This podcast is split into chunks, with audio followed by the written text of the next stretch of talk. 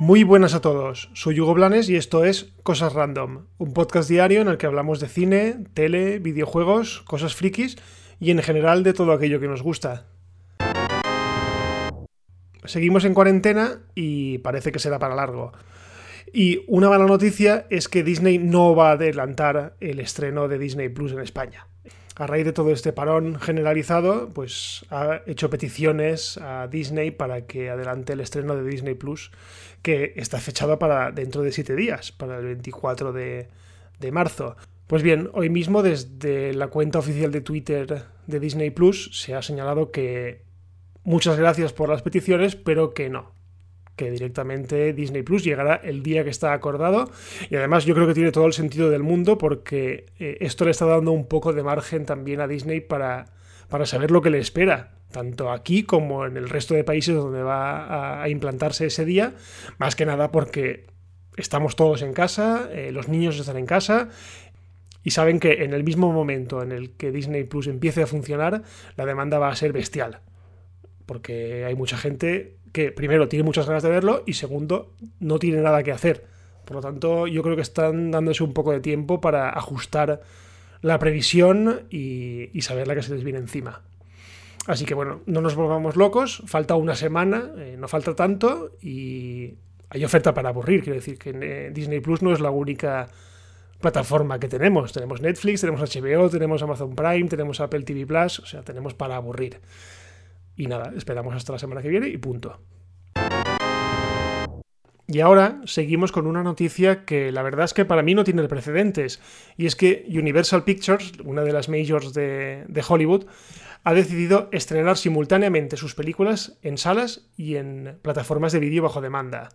Esto es, eh, así a bote pronto, pues la primera que van a estrenar así, digamos, importante es la segunda parte de Trolls, que se llama Trolls World Tour. Esa película se va a estrenar al mismo tiempo en cines y en plataformas tipo iTunes o Google Play. También hay que decir que no se trata de, digamos, de tarifas planas tipo Netflix o tipo HBO, sino que se trata de alquiler digital. Es decir, tú pagas, creo que son 9,99, tienes derecho a ver la película durante 24 horas. A partir de entonces, la película desaparece pero ya os digo que esto es un paso muy importante. Y también han anunciado que las películas que actualmente están en cartel, tipo El hombre invisible, también van a estar disponibles en las mismas plataformas de vídeo bajo demanda.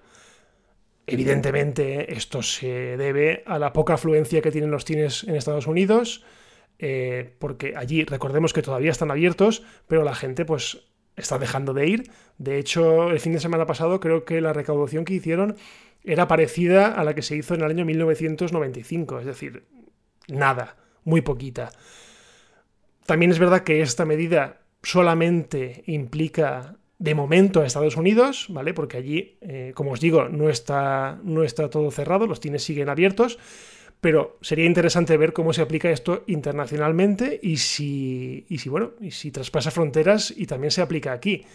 Ya os digo, es una decisión un tanto atrevida, desesperada, yo creo que también, pero que puede sentar un precedente importante a la hora de, bueno, eh, de seleccionar qué estrenos vemos en el cine y qué estrenos vemos en casa.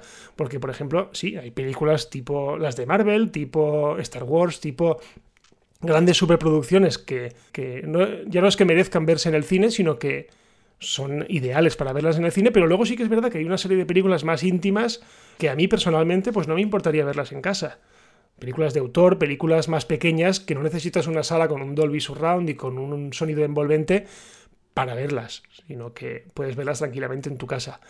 No sé, aquí nos movemos un poco entre esa delgada línea roja de la comodidad o del, ir al cine, no sé, eh, yo quiero ver cómo, evoluciona esto porque, ya os digo que es una decisión bastante arriesgada y veremos si alguna más se sube al carro.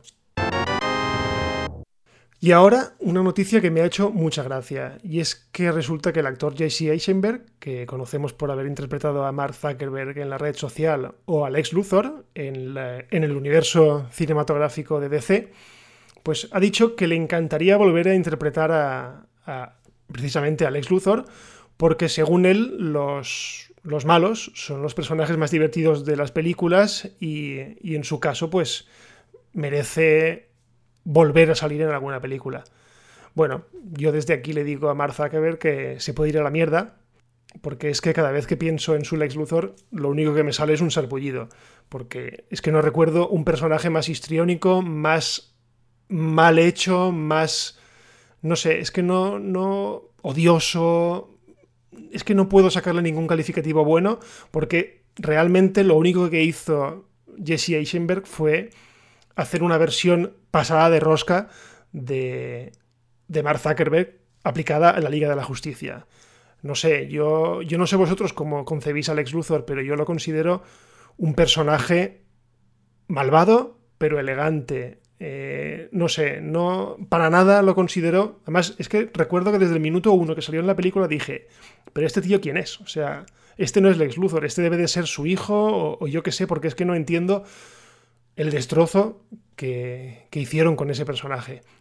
Así que ya le digo desde aquí a, Jesse Eisenberg que se puede ir a la mierda, que se olvide y, que no gracias. Que si quiere que se mire en su casa delante del espejo haciendo del ex Luthor como a él le gusta y punto. Y por último, os quería traer, como hice ayer, alguna recomendación para que paséis esos días y pese a que no se puede ir a comprar a una tienda física, pues bueno, siempre podéis pedir eh, por Amazon o por, Internet eh, las cosas. En este caso os traigo un par de cómics que realmente son solo uno, ¿vale? Y se llaman Potencias de X y Dinastía de X. Son de Marvel, están editados por Panini Comics en España. Además ya ha finalizado la tirada, por lo tanto los podéis comprar todos del tirón. Y básicamente es como un relanzamiento de la franquicia de los mutantes, de los X-Men. La colección está estructurada en dos colecciones, ¿vale? Que forzosamente tienen que leerse simultáneamente, primero uno, luego el otro, pero ir más o menos en un orden establecido.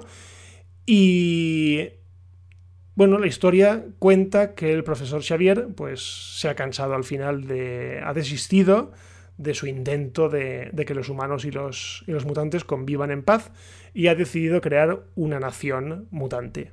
Bueno, este es el punto de partida y a partir de aquí, ya os digo, es un cómic que consta de seis más seis, o sea, de seis potencias de X más seis dinastía de X, seis números. Y, jolín, ya os digo que está muy, muy chulo y vale mucho la pena eh, que le deis una, oportunidad.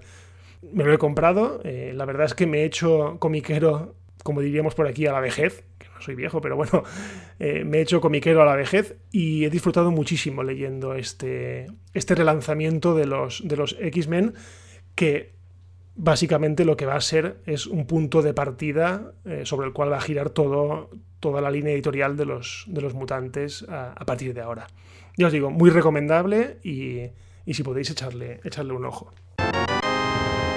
Y nada, hasta aquí el episodio de hoy de Cosas Random. Recordad que mañana volveremos a estar a las 7 de la mañana, hora peninsular de España, eh, en vuestras plataformas preferidas. Y lo de siempre, si os gusta, pues podéis compartir, podéis recomendar, podéis dejar alguna estrellita, algún comentario, lo que queráis. Eh, si queréis pedirme algún tema, si queréis que hable de algo, me podéis encontrar en Twitter, arroba Hugo Y nada. Nos escuchamos mañana. Adiós.